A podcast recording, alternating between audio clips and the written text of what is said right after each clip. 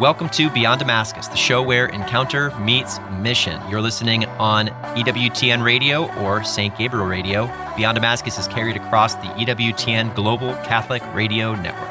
We have a special guest today, Matt Fradd. Welcome, welcome, got welcome. That's Matt awesome. Fradd, you're the host of Pints with Aquinas, so we're excited to have you here. And uh, uh, you know, I've got two bubbling questions on my heart, Matt. First of all, I'm wondering who has the best Australian accent in, in mm. Catholic speaking in America? Is it you or is it Matthew Kelly? Yeah, I, I don't know. I, what, would, what, would, what do you think? Matt, I've heard Matthew say in front of an audience he has the best accent in America. so yeah, it seems like fighting words there. yeah, whenever I speak to my mum, she says that I don't have an accent or that I'm losing it, and her words are, "You sound like a Yank." so uh, That's dangerous. I, I think there's a progression of the accent. When I first came here, I liked that I was different. I liked that people liked my accent, and so I would speak and ham it up a little. But after a while, you get tired of people misunderstanding you, so you have to start pronouncing more properly. And I think that's the slippery slope to sounding less Australian. yeah, yeah, that is definitely the slippery slope. And then, of course, the next question is why Aquinas? Like, what's your so your podcast is Pints with Aquinas? What is the what's the passion behind why Yeah. you chose uh, Aquinas as your patron? I was doing my master's degree in philosophy and was studying a lot of Aquinas and was looking for a topic for a hmm. podcast back in 2015 when I think there may have been three other Catholic podcasts. and I thought, well, I won't run out of content if I choose Aquinas because he addresses sure. almost Everything. every topic. Every topic. Yeah. That's so that was primarily. I, I love how hmm. clear he is. I like how he would steel man his opponent's arguments before responding, and so just thought that hmm. would be a fun thing to do. That's Yeah, great. I love that. Well, thank you. Well, we're going to talk about kind of living countercultural today, and, and what, what where's the issues with the world? How do we approach the the? How do we personally live countercultural? Maybe Matt, for those who don't know you, before we jump into that, could you share a little bit? I found out last night. We met our wives in the same way. So, Matt, you met your wife as uh, serving as missionaries with Net Ministries. I met my wife serving as a missionaries with Net. Bless the word for Net. if you're looking, if you're a young adult, you're looking for a future spouse, check out Net Ministries, netusa.org or Damascus.net. No, uh, but what it, so we we've met our spouses almost the same exact year too, 2004. So Yeah. that's pretty fun. But who are you? Where'd you encounter Jesus, and what led you to a life of mission? Well, what's great about Net is uh, the recruiters vet everybody for you. So you know yeah, that that's true. most yeah. people you know, are- there's pretty, yeah, they have interviews, multiple Yeah. interviews. Yeah, They're willing They to pray pass every the day. interview. They're- Yeah, yeah, yeah. uh, I was raised in Port Pirie, South Australia, a small country town. Um, but at the age of 17, my parents invited me to go on a trip to World Youth Day in Rome. Nice. You weren't there, were you? No, yeah. What, Uh, what year was that? 2000. 2000. Okay.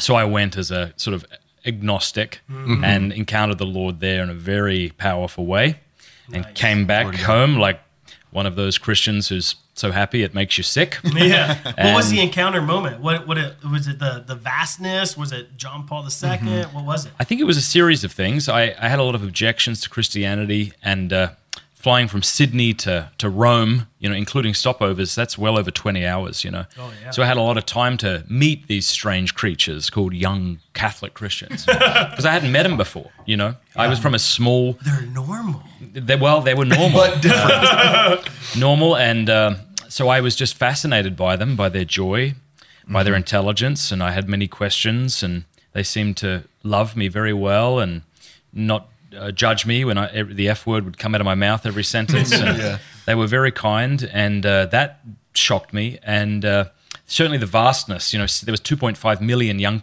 people yeah, you Yeah. know that's the largest gathering of human beings in european history Wow. for a thing.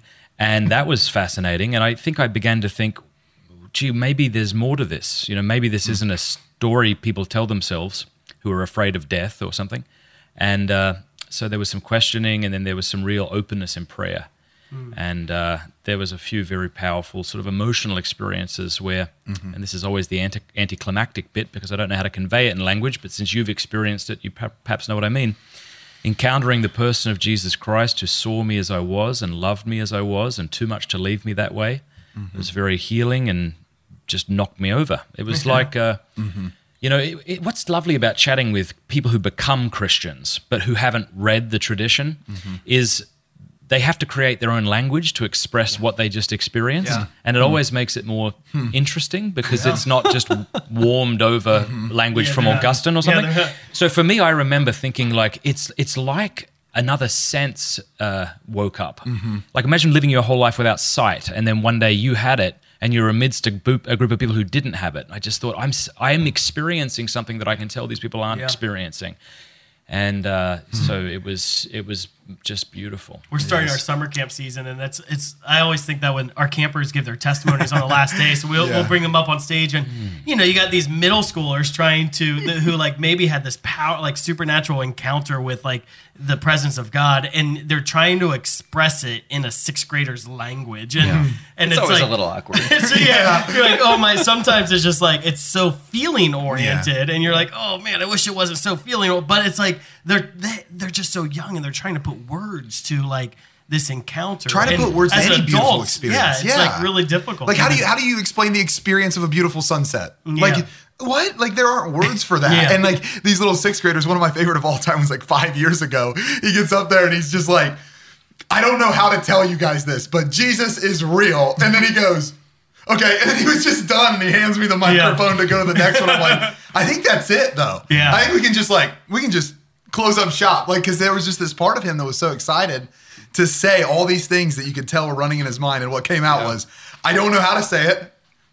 Jesus is real. Yeah. It's like, yeah, that's I think that's it. That's, I think that's yeah. right. We had a, yeah, the, one of my favorite testimonies was this little kid up on stage, and he was he was just like weeping. He's like, I just love Jesus so much, and it was like it was just all about love, and he was just moved to tears. And I think Mm-hmm. like that's the words don't really matter as much as just that love. Yeah. Mm-hmm. What, that he knew he was loved, like you're saying, in this like incredible. Uh, unexpressible way, yeah. Mm-hmm. From the beautiful. fullness of the heart, the mouth speaks. Yeah. The mouth doesn't speak to produce the fullness of heart. Yeah. And so I think that like that experience of that that indwelling um, that the Lord permits in those conversion experiences, those encounters that we call them, it fills the heart. And then from that, the mouth speaks. And sometimes what the mouth speaks isn't linear Yeah. or congruent with something we've said before, but it's but it's real. Yeah. But it's yeah, real. that's that's it's a, it's a good point. I mean, I think we can uh, obviously we want to have an intellectual basis for the faith, and we want to grow in our understanding of what the church teaches and why it's reasonable to believe the things she Mm-hmm. Yeah, of does. course. And yet, when a child gets up and says, "I just believe he's real," as Mm-hmm. you say, to compare that to a sunset. Mm-hmm. Uh, you don't say, "Well, tell me what the sun is, how big it mm-hmm. is. Yeah. Talk to me about the rotation of the Earth." I mm-hmm. mean, that might be all very interesting knowledge to have, um, and yet uh, our first shot at it is to explain how it affected us. Yeah. So I, yeah, I think that's perfectly appropriate. It's just beautiful. Yeah. It's just beautiful. Well, the, yeah, that yeah, encounter yeah. just beautiful. This, um, your testimony to the sunset is not dismissed by your inability to explain solar flares. Yeah. So, so Well, that's- Matt, and Matt, to your point, I mean, sometimes I, I think as as we generate like a Christian dialect for how to communicate these things, maybe they even lose their power. Uh, you know, I, That's right. I was I was teaching on the you know Catholic Youth Summer Camp Damascus. We've got a we've got a certain um, charismatic expression here uh, in our in our worship, and we were looking at some of the testimony of the initial outpouring of the Catholic charismatic renewal in the '60s. And uh, there was a testimony from a guy named David Mangan who he experienced what we would typically describe as you know resting in the Spirit, falling in the Spirit, and there were there was just no words for it at that time. Mm-hmm. And in his journal, he was writing, and he said. I found myself lying prostrate before the Lord, and it wasn't my idea. yes, it's like yes, it's pure. And I also, I also think I love that. That's I, lovely. I love that you're saying that too, because I even think in the words we get caught up sometimes. Yeah. So even to say that charismatic worship, Yeah, is, sure. is is independent to a specific expression of the faith is just Yeah, the word charismatic already puts it in a box. Every every worship is charismatic so long as Holy Spirit is present and you're open to Him. That, that yeah, there's an expressive side of what we've Yeah. considered the charismatic expression of the faith, Mm-hmm. but I would say even the the most ancient of liturgies is incredibly charismatic because I want the Holy Spirit to move in and through me. I'm open to his charisms, like in the sense that I hope I leave here different Yeah. with gifts that can change my family Yeah. and change my community. And and like again, I'm I'm here for worship unto the Lord, but that's the beauty of authentic poured out worship is that the Lord never mm-hmm. leaves you empty. You empty yourself in worship and you leave more full than you mm. came in. And that by its by its very definition is charismatic. Now, again, I, I'm just simply saying that sometimes we can get into these um, Boxes. Oh, yeah, these boxes based on the words when it's actually like no, this this vibrancy of faith Yeah. that's been poured out to us for centuries, the ever ancient and the ever new, right? That that the Lord has been speaking something for all of salvation history, and now He's echoing the different sentiments He's always been speaking. And sure, sometimes people are going to put different and new words on them, Yeah. just as a young person will a sunset or an encounter with Jesus. But um, yeah, I don't know. I, I, I just there's just something to that that I even think that when we begin boxing ourselves in with words, I think we're acting precisely backwards. Then saying, "Here's what God's been pouring out in the church Yeah. forever," and and here's what we're doing with that. I get nervous even using the phrase missionary discipleship now, right? But just because I don't want it to become a coin phrase in the church because it's such a mm. rich way to understand what it means to be Christian. And as soon as something rich comes out, everyone starts using it. New mm-hmm. evangelization, new pen, like, and Yeah. and we almost lose the richness of it because we cheapen it by over. Yeah, small group discipleship. Like again, Yeah. those are all good things where Yeah. we can. Yeah, so Matt, you've entrusted your son to us today. You're dropping your son off to camp. What, what the uh, that's To a prudent degree, to a prudent degree, Thanks. everyone. These are the these are the guys you're entrusted to. Um, and what do you look for, like when you look for a ministry? Like why'd you why'd you decide to trust your kid to us for his spiritual formation Uh, and his physical safety? Yeah, I would say uh, two things After initially. breaking his wrist last year. Yeah, last year he came and broke his wrist. yeah. Two things. One would be people I trust speak very highly of you. It's always a good reason Yeah. to begin accepting Yeah. something. That's good. Uh, the second thing was you refused to allow teenagers to have uh, smartphones, which in a day and age in which children are often glued to their cell phones is a courageous act and a, and a I think a brave thing to do. Uh, so those were two. I thought, wow, they must they must know what they're doing. So uh, that's why. That's awesome. amazing. Yeah. Yeah. yeah. And I think that really ties into kind of the, the countercultural theme. The this idea of like, okay, what what's going on in the culture and how do we make decisions where like something as simple as like what are the decisions we're making with cell phones with our children and stuff like that. But what is the kind of what's going on? What's your guys' take on what's going on in the culture today? What are what are the uh, if we were to diagnose the the culture um, that we're living in, what's the diagnosis? But before we do that, what do you mean by culture? Yeah. What do you mean Good by question. culture, Matt? That's, That's, that, well, he was asking you anyway. that, instead of Aquinas, I- I'm going more the not not Aristotle, Yeah, but just Socrates. Socrates. Yeah. Let me ask you a What question on a question. culture? Yeah. Um, what, Yeah, it's a good I, I, question. I mean, Yeah, I, well, would, I would I would suggest kind of more of the, the just the typical way of life of the people, their mindsets, their behaviors, what drives them. What when- are we living? when I think of culture, I th- what would I say? Maybe a life lived in common. Yeah, Mm-hmm. And if that if that's what culture means, then I don't think we have one in the United yeah, States. I was going to say. So I something think to be countercultural is to create a culture Oh, wow, yeah. amidst to people who don't have one, because Yeah. I don't think we do. That's interesting. The the would you say the kind of the lack of a culture in the world is is um, especially as someone who's not native to America initially is it is that an American thing or are you seeing that across the globe? Right? I- Is there a lack of a culture in Europe? Is there a lack of a culture in Australia? Like does that is this the the dismantling of of humanity, if you will, or what do you even mean by that there is no culture? Right? Yeah. So I suppose if you say like, what is American? What is the life we have in common as an American? Maybe you'd say something like Thanksgiving uh, or a hangover after Super Bowl, Yeah. or uh, an election every four years. But it feels like increasingly we don't agree on how we ought to live and how communities uh, ought to live. Which is that radical independence. But I don't think that's yeah. I don't think that's uh, specific to America. I think it's probably throughout the Western world. Yeah.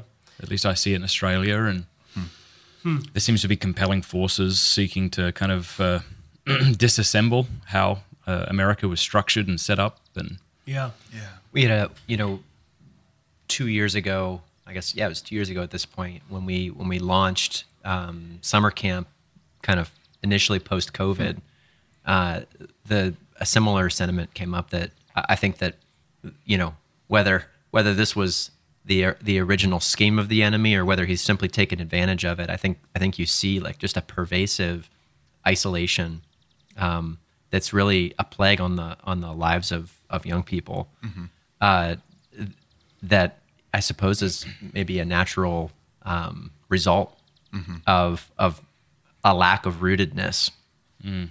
You know, hmm. and and it's it's it's beautiful because it's precisely what the church has to offer. Like the the church, you know, we're, we're speaking. Our, our theme this year is on is on the Eucharist. That mm-hmm. that the, the the Eucharist, Jesus is the source and summit of the Christian life, mm-hmm.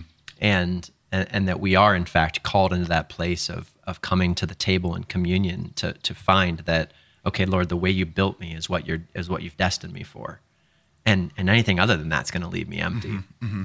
Yeah, for centuries, there's kind of this idea there's a way to present this is how to live the good life. And you almost don't have that anymore. Like, you can't teach this is what the good life looks like. There's almost this like. Rockets to Mars yeah, is you, what the good you life do you, like. right? And it's like, uh, maybe I don't want to do me. Maybe like I, I want to learn from the wisdom of thousands and 1000s of years of and, and people who have gone before me, as opposed to this radical independence that just Yeah. says, "Well, I'm going to do me and I'm going to figure me out and whatever." But but the the no, to actually rely on people to mm-hmm. show us how to live the good life. In the Baltimore Catechism, it talks about how we should know, love, and serve God. Mm-hmm. And it seems to me that um, ideologies that are being pumped into our children, like mm-hmm. BLM and mm-hmm. transgender ideology, you have the you have the opposite happening. So you don't actually know what's true, and then love it in an appropriate way, and then mm. serve it. The mm. opposite happens. You're taught to serve the ideology, and you're not really kind of given the freedom to assess whether or not it's accurate. It's just be on the right side of history, which Yeah. seems to be a meaningless phrase. Why would I? Why would I care about being on the right side of history? And then um, I come to uh, love it in a certain way. I love the ideology for whatever reason. Maybe I'm part of the in group or the uh, the I don't get rejected for sure. You know, no Yeah. one's yelling at me. Yeah. So for whatever reason, we come to have an affection for this false thing that we've been taught to serve. And once we begin to love the false thing, we then rationalize the false thing. So we come up with, we, we say things like, uh, well, men can be women or something like that, which uh, senseless st- stupidity, which crumbles upon itself uh, Uh, after having received like one interrogating question. Hmm. you know? Yeah. Um, but see, so that's I think that's a, that's difficult. So mm-hmm. education, the word Yeah. etymologically means about a, like a, a leading out, mm-hmm. Yeah. and so mm-hmm. I think we we're seeing people desiring to come back to what is the truth because if there is no objective truth and we're just sort of widgets floating through the whatever matrix. Then presumably I can decide who I am because nothing's true anyway, and I have a subjective experience of being a woman or a dog or whatever. Um, but but that's that doesn't that seems like the way to insanity. That's so interesting what you're saying, Matt. Because earlier we were talking about it doesn't make any. The cancel culture is so confusing right now because you've got this idea of all of a sudden in a relativistic world where there was no right or wrong. Mm-hmm. Now all of a sudden there's this massive wrong, Mm-hmm. and and then they just go after, and it's almost as if they de- through relativism. Truth was dismantled. Mm-hmm. Objective truth was dismantled. And so there is no truth. It's whatever you believe. It's totally subjective. But now they're replacing from a, a culture of relativism, they're now replacing it with false doctrine. And so new new doctrines, I mean 10, 15 years ago before these false doctrines of the LGBT movement or the BLM, before those false doctrines really were mm-hmm. implanted into the mindset of our youth and into our school systems, it was it was this doctrine, this false doctrine of relativism mm-hmm. of just the, who, who are you to say anything's right or Yeah. wrong? And once they dismantled that and got everyone's mindsets, if you will, and who is they, right? That's the, like, but but once that culture bought into that lie, it actually allowed the seed of false doctrine and false prophets to just rise up. Because why? Because we need truth so Yeah. bad, and and especially the youth, they're so hungry to be formed in what is the good life, what is the right way. Who and Jesus, Brad, the Jesus is the way, the truth, and the life. And when you reject that, and then you reject that there is a way, there is a truth, there is a life. Now all of a sudden you have a, a, a world that I get to now reshape what the way, the Well, truth, and the life. It's is. infinite subjectivity. Great point. Yeah. Yeah, and infinite subjectivity by its nature creates infinite chaos. And and the the they that you were talking about, Like I think that's actually a really good question. Like who is the they? And how has it become so rampant so I, quick? I Well, think I think yeah. uh, I think that you know I, I used to think like how is and you, sometimes you'll hear these conspiracy theories about people behind a uh, somewhere coming up with a Yeah. plan to There's like an dismantle infused I- I, communism I in think it's America. satanic. I think that's why it's so I well organized. yeah. Like I, I think if we were writing the Declaration of Independence today, it would be "We the autonomous individuals of the United States of Yeah. America" instead of "We the people Yeah. of the like because we as a collective unit may have disagreements on certain nuances within what we're about to say, but we're going to commit to each other and hold covenant with each other and move forward together because we know that we don't know everything. Yeah. Right? Like, in- I don't in- think that we could write a declaration. Well, I, because I'm not the end. I am not the end. yeah. And that that is that Well, is uh, And, and the beauty of the Declaration of Independence, they, they were declaring that there is a way of life to live, right? That freedom looks like this, Yes. and this is what the human life should consist of, mm-hmm. right? Life, liberty, and the pursuit of the ability to do what you ought. Yeah, and and you we just can't even agree on that. You're listening to Beyond Damascus, the show where encounter meets mission. Beyond Damascus is aired on the EWTN Global Catholic Radio Network and right here in Central Ohio on St. Gabriel Radio. You can listen to the whole version of today's show at www.ewtn.com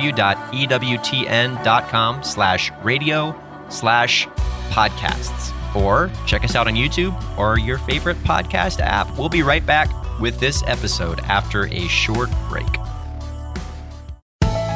This is Brian Howell, Operations Manager of Salt and Light Radio in Idaho. Thanks to Catholic Radio, lives have been changed, marriages have been saved, and people have found their way into the church. When you're looking for messages of peace, hope, and love, you'll find them right here. The world needs EWTN Catholic Radio now more than ever.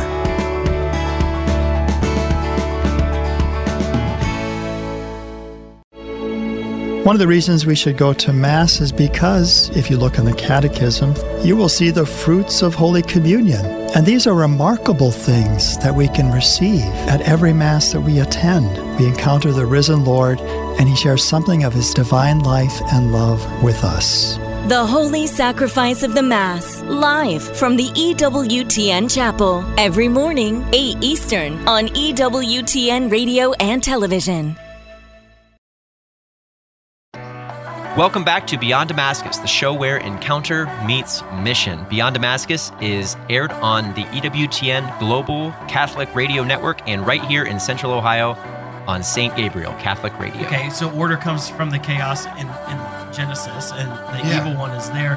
I wonder, Matt, what do you mean it's satanic? So, like, because uh, how do we not blame everything on Satan, but also, like, how, what does that even mean to say that he's at work in the world today to dismantle the world? What is it like for?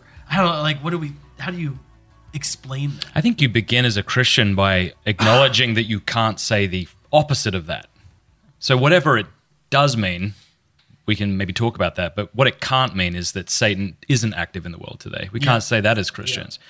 But I think that um, sometimes uh, we talk about Christianity without reference to the demonic, which makes the story as uh, nonsensical and uninteresting as if you were to talk about the Lord of the Rings without reference to Sauron. Yeah, yeah. You could do it's that. It's not an epic battle. I yeah. could say well, there was a ring that wasn't conducive to the flourishing of Hobbiton. So, so these two li- these two little fellas took a few of their friends and this wizard guy, and they just destroyed it, and then things were better. Yeah. And that is what happened. It's just woefully insufficient. Likewise, if I say to you, God exists and He loves you, and He sent His Son to die for you, so that you can have friendship with Him and eternal life with Him, that's true. It's just also woefully insufficient. Yeah. So I think uh, we have to we have to reference and be aware of the demonic. First Peter five uh, eight. The devil prowls like a lion and seeking someone to devour. Mm-hmm. Well, anyone who does deliverance ministry, like for an individual, right? That we, we talk about the catechism even references like open doors, right? Like what that you you can open yourself to evil through certain means, right? If mm-hmm. I play with the Ouija board, that could be an open door where I'm mm-hmm. allowing, if you will, and you could just look at how the American culture has had multiple open doors in the last 50 years. Like the legalization of um, abortion in America was a giant open door. The sexual revolution was a giant open door that almost gave permission for the evil one to come into our culture and start Mm-hmm.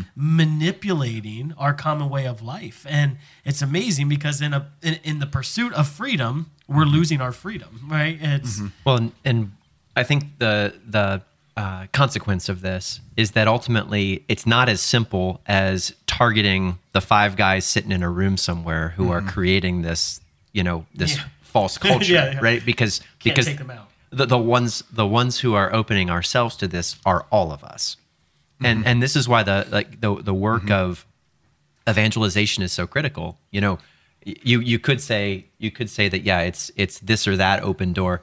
The the only cause for demonic oppression mm-hmm. is a lack of intimacy with the person of Jesus, right? Mm-hmm. And the only cure for demonic influence mm-hmm. is intimacy, is connection with the Lord. Yeah. So when we have the Holy Spirit in our lives, like there, there's no place for the enemy to live. So like this, this is this is the the diagnosis, and this is the this is the solution. That um, if if we want to if we want to stop the decline of culture, if we want to bring ourselves back to a community, if we want to if we want to allow the New Jerusalem to to mm-hmm. come and and to to take place in this world, like it it's through it's through introduction to relationship with mm-hmm. Jesus. It's through mm-hmm. development of intimacy with Him.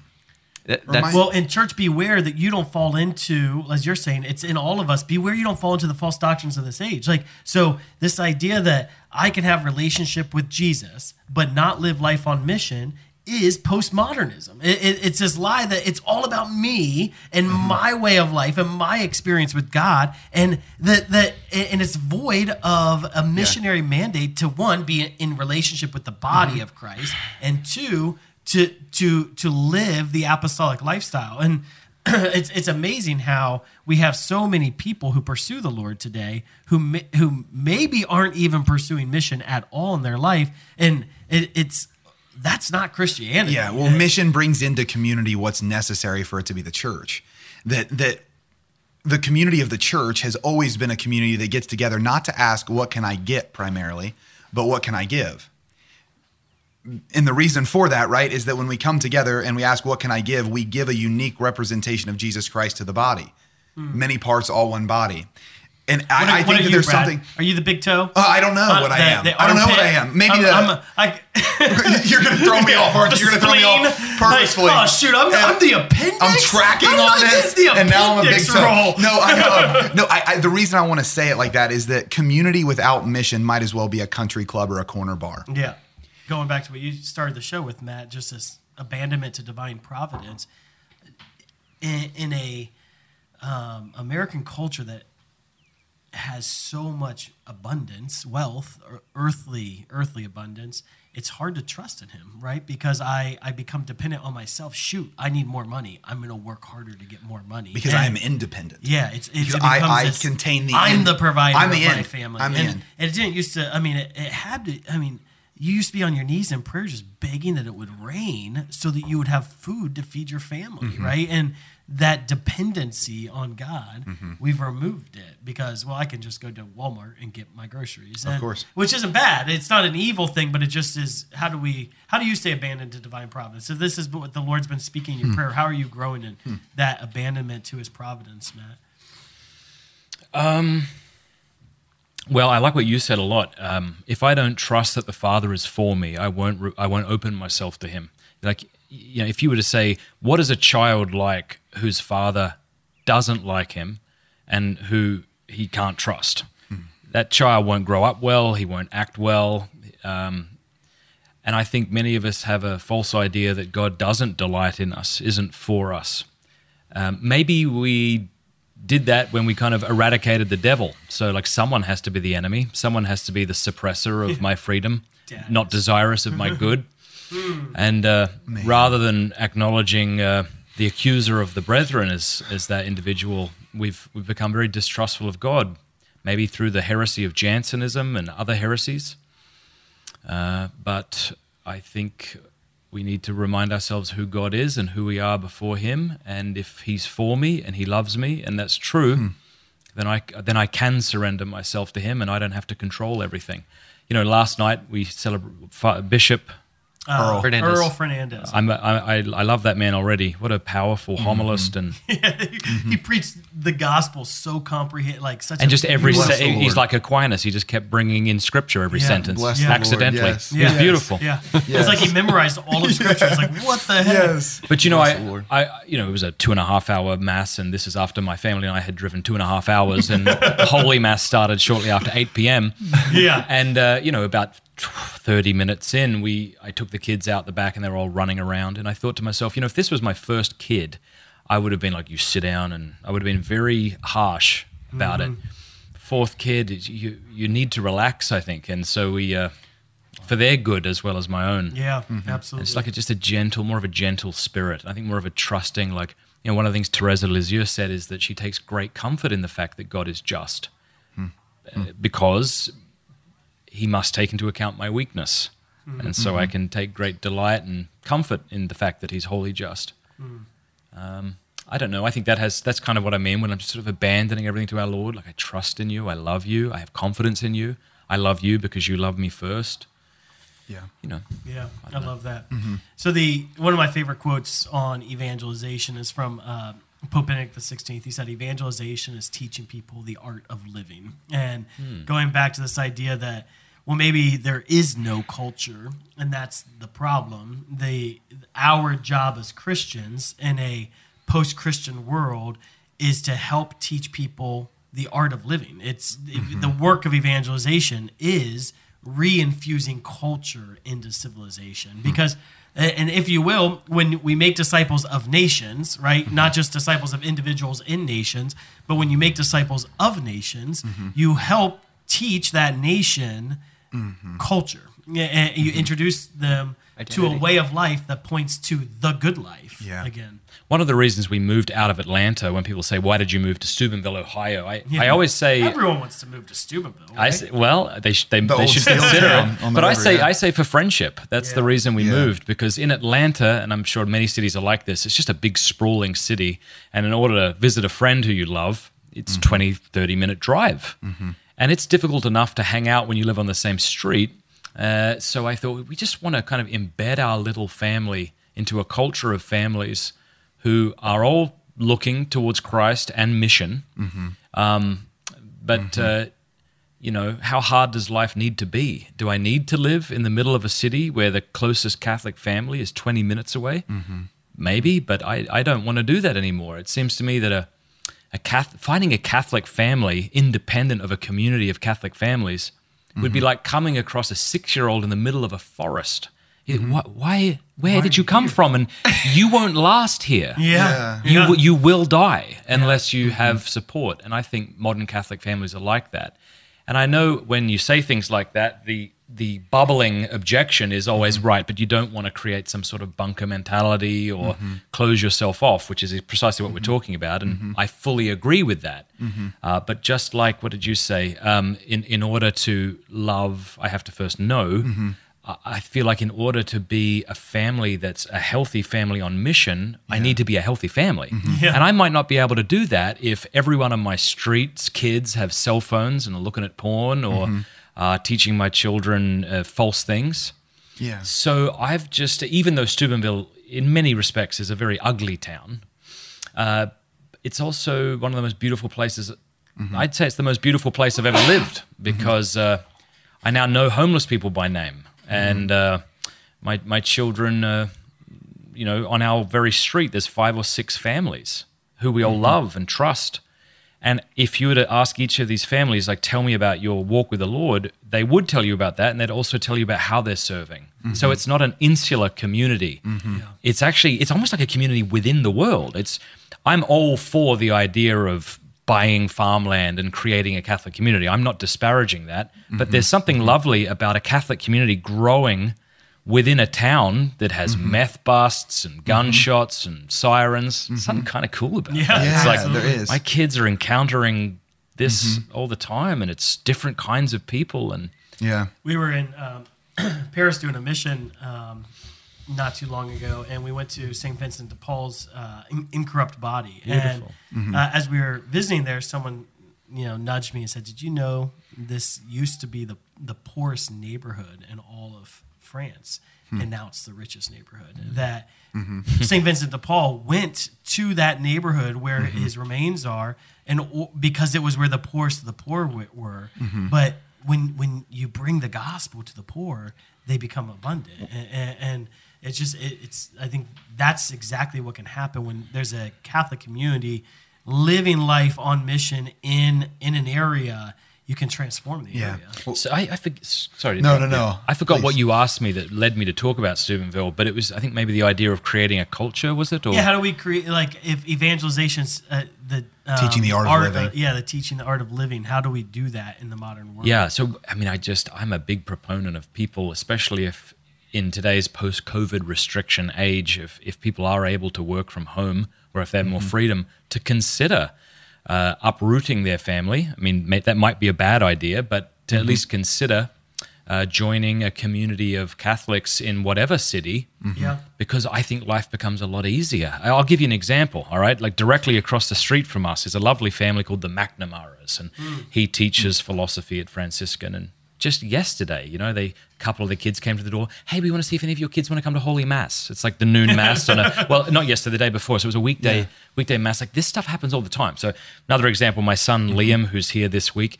plays D and D with his friends at uh, a couple of doors down I love that. and uh, it, it- it's very beautiful. I know some people are hesitant of D and D, but there's no e- there's no evil characters. That's one that's one of the rules, which I think is important. Um, so anyway, the, the the reason is I, I popped over there the other night when they were about to start D and D. You know, and there's like seven or eight high, high school kids, and they're about to play, and then Deacon Welker, whose house it is, says, "All right, let's pray the Divine Mercy Chaplet before you guys begin."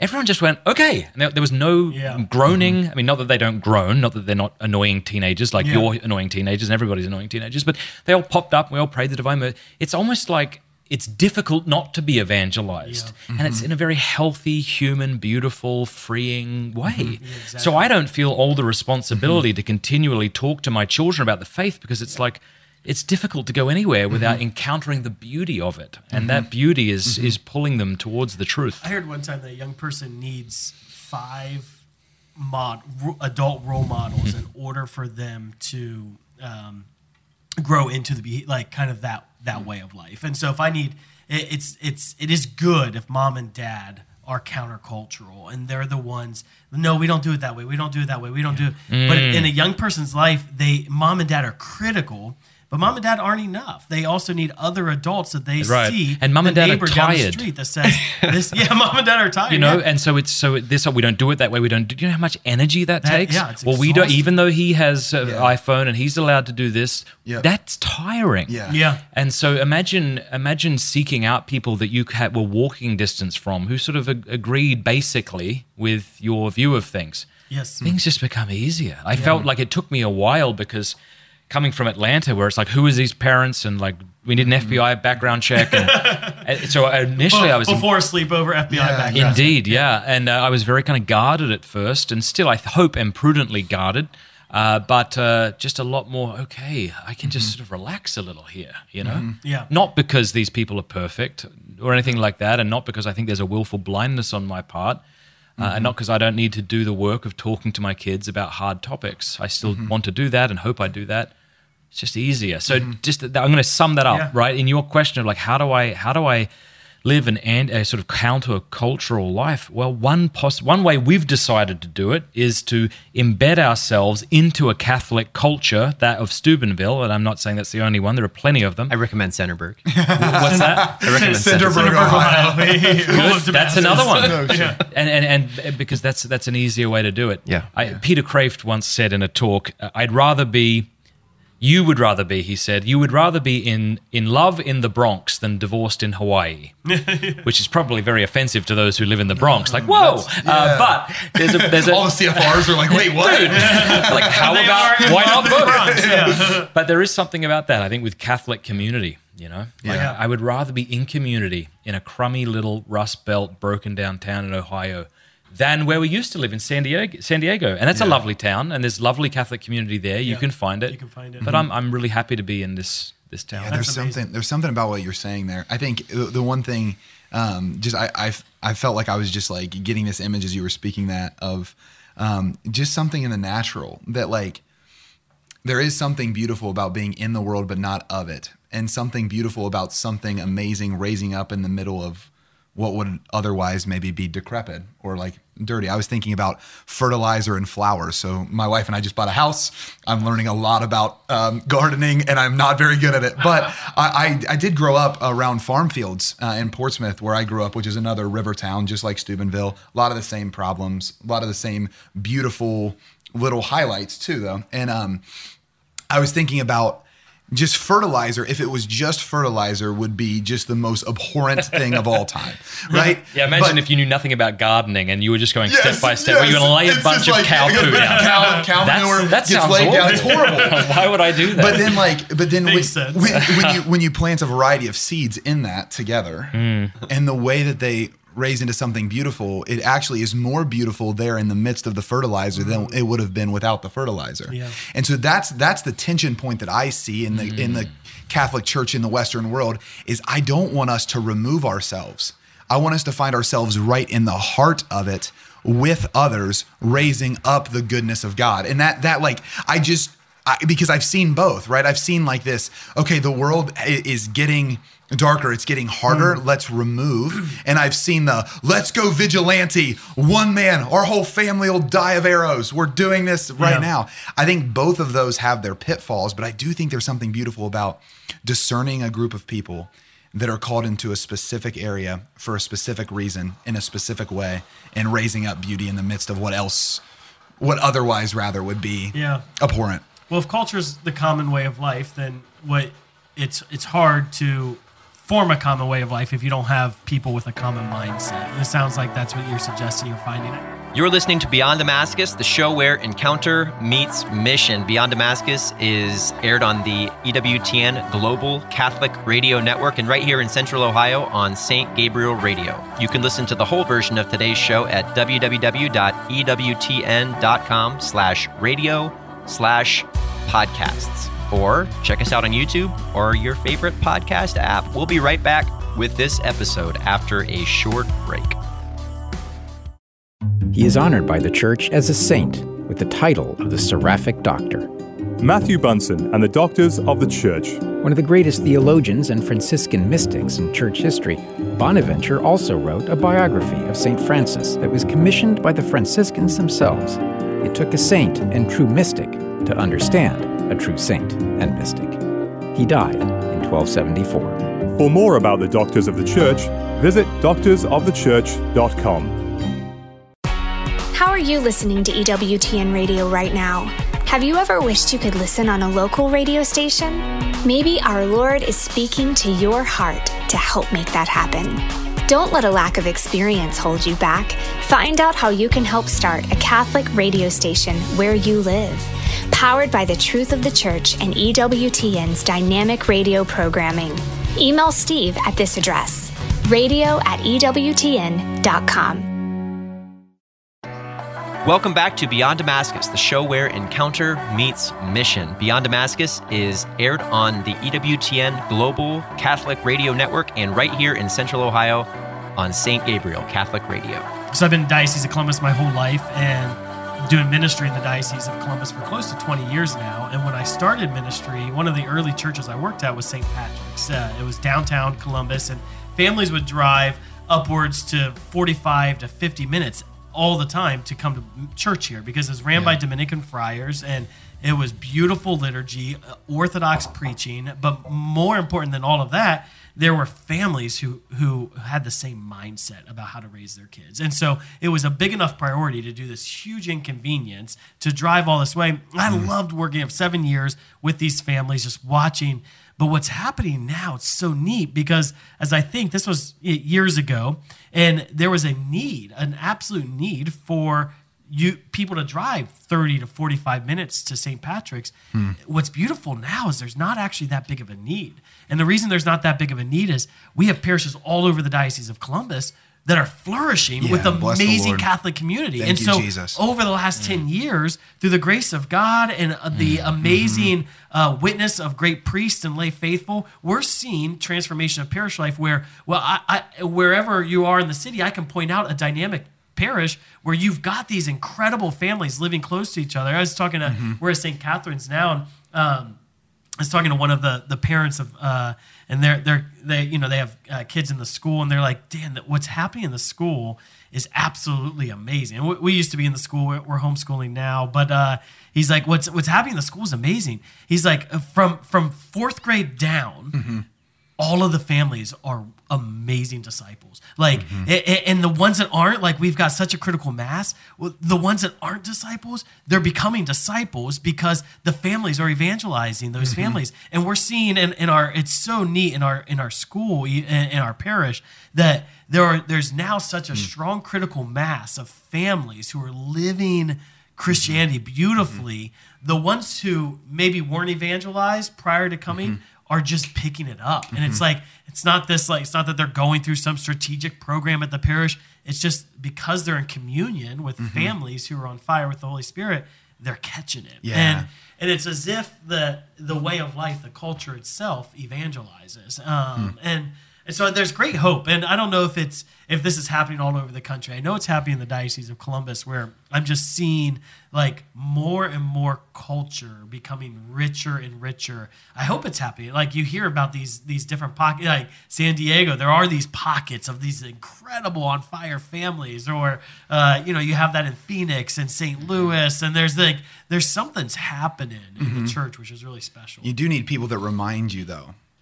I just go back to that remind me. Like, I think the reason that those other families are coming into discipleship is because the disciples that are there have one another at St. Catherine to look at each other and remind each other of what Oh, they've yeah. signed up for, It's a right? daily decision. It is because, like, um, what it's from Evangelii Gaudium, right? The joy of the gospel that um, Pope Francis, um, I think I have this quote right, but in order to persist in fervent evangelization, we must be convinced from personal experience that it's not the same thing to know Jesus Christ as not to know him. And persist, right? Fervent. We could break down all the words, but to persist in fervent evangelization, in spreading the good news, I must be convinced daily that it's not the same thing today that I know Jesus as it would have been if I didn't know him. And for someone to remind me of that, I can live from that, which doesn't allow me to be a sourpuss, I think is the, the words that Pope Francis uses. And what is um, sourpuss in the original? I'm not sure. Um, Pope Yeah. Francis isn't always the most like uh, pointed with his language, Yeah, yeah. but I thought sourpuss is um, was a, like was a well more used church documents with the um, word sourpuss. sourpusses. Yeah. Um, but I, I don't know. There was something about that apostolic exhortation that just spoke right to the heart of a, of a world that um, that has fallen to this independence that we're talking about. That I, I think that I can, I cannot on my own every day remember that it's better today to know Jesus as not to have known him without those that are reminding me that that's the case. And if if that's the reality, then I need community to be on mission. Yeah. It's just required. what do we i guess to kind of wrap a, a- us up to bless each other what how would we exhort each other you know i'm thinking like we're sitting around this table just musing but how would we bless each other like what what apostolic what apostolic charge would you give me matt and aaron what would you say like if i want to raise if i want to be countercultural i want to raise my family countercultural like what what kind of a charge would you give to do that well I, I got two things. Uh, the first is speaking of manure and speaking of abandonment. I think a good prayer to pray throughout the day is, Lord, use even my bull crap as manure for their growth. So, like, talk about abandonment. Lord, I give you not only the things I've done well today, but how I, you know, uh, spoke harshly to my child, or how I was neglectful of my wife, or how I was rude or slammed a door. Use even that as manure for their growth. That's an image I for give all of it to you, discipleship. Jesus. That's an image. That's a really No, interesting really- image of it's- that would be powerful. one. Yeah. The, the second thing I would say is the world is better than you think it is. And I think that's good to remember when it seems increasingly dark. And the reason I know it's better is because I met you two. I met you today and I met you yesterday. I didn't know you existed yesterday. You understand? Yeah, like, if you didn't exist mm. yesterday, my world would have been exactly the same. I now know you both exist, mm-hmm. and I'm glad you both exist. Mm-hmm. And I now know the world's better than I thought it was. I get to meet people weekly uh, who come on my set, and I, Yeah, I really think that many of these people are saints. like actual not saints in the hey we're all saints, but like holy people. Yeah. And uh, so I, I I'm I'm really optimistic and Yeah.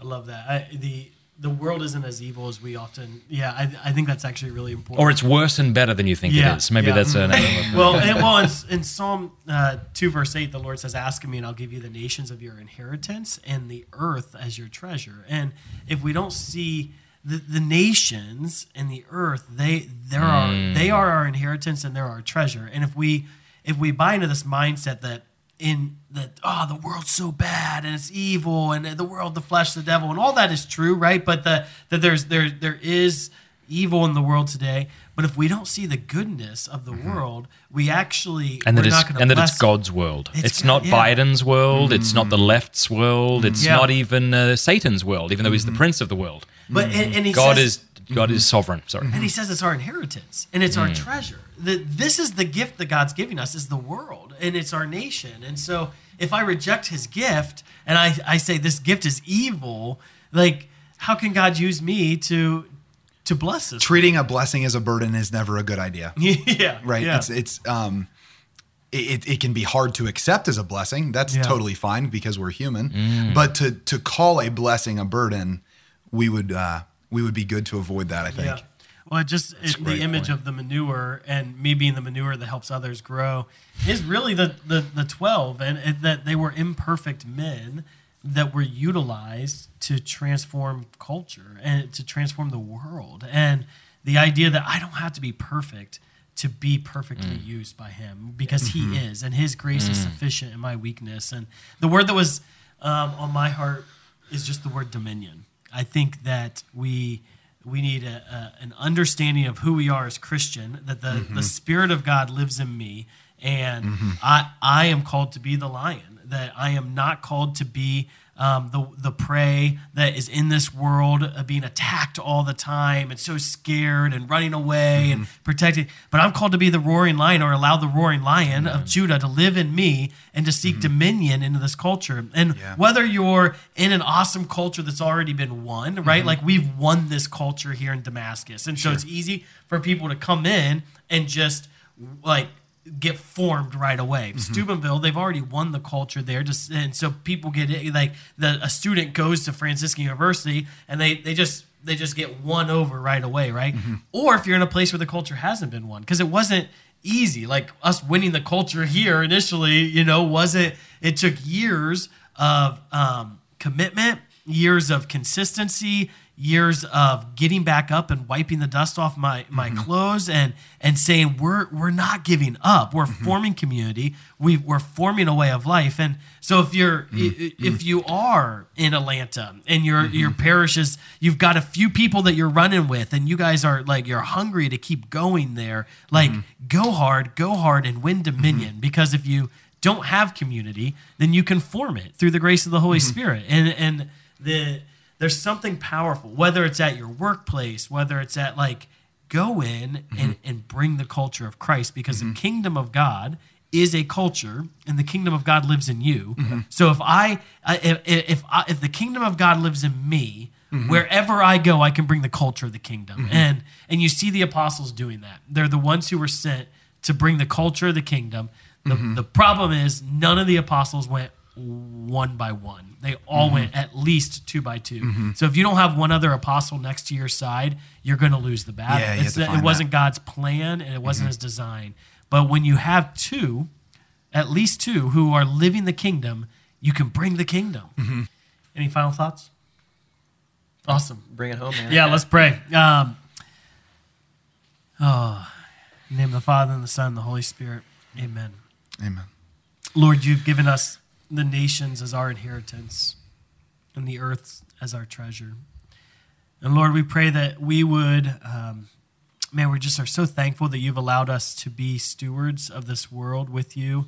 We're so grateful that you've um, given us a way of life as a people, that just from the very foundation, you've called us to be your people, a chosen people with a particular mission. And so, Lord, we thank you that you've made covenant with us. We pray for those who feel lonely, who feel isolated. We pray for those who um, just lack community right now, Lord, and, and, we pray for your providence to come and to pour out into their lives. Mm. I pray for just supernatural opportunities for them to discover community. Mm-hmm. I pray for opportunities for them to to move to be in places where their families will be blessed and built up. Mm-hmm. Jesus, we pray your blessing on uh, on the mission of Catholic Youth Summer Camp this week, mm-hmm. on all of the individuals who th- their parents, they themselves have said yes mm-hmm. uh, Jesus, that you would take that yes and you'd multiply it. Yes, Lord. Pray your blessing on on this show, on Pints with Aquinas, on Matt. Yeah. Uh, we're grateful for the ministry that you've called each of the four of us to, and we pray the increase here, uh, Lord Jesus, and that every one of our listeners would receive what it is that they need to accomplish the desire that you've placed in their hearts. In Jesus' name we pray. Amen. Friends, thanks for listening to Beyond Damascus, the show where encounter meets mission. You can listen to the whole version of today's show by searching for Beyond Damascus on YouTube or your favorite podcast app.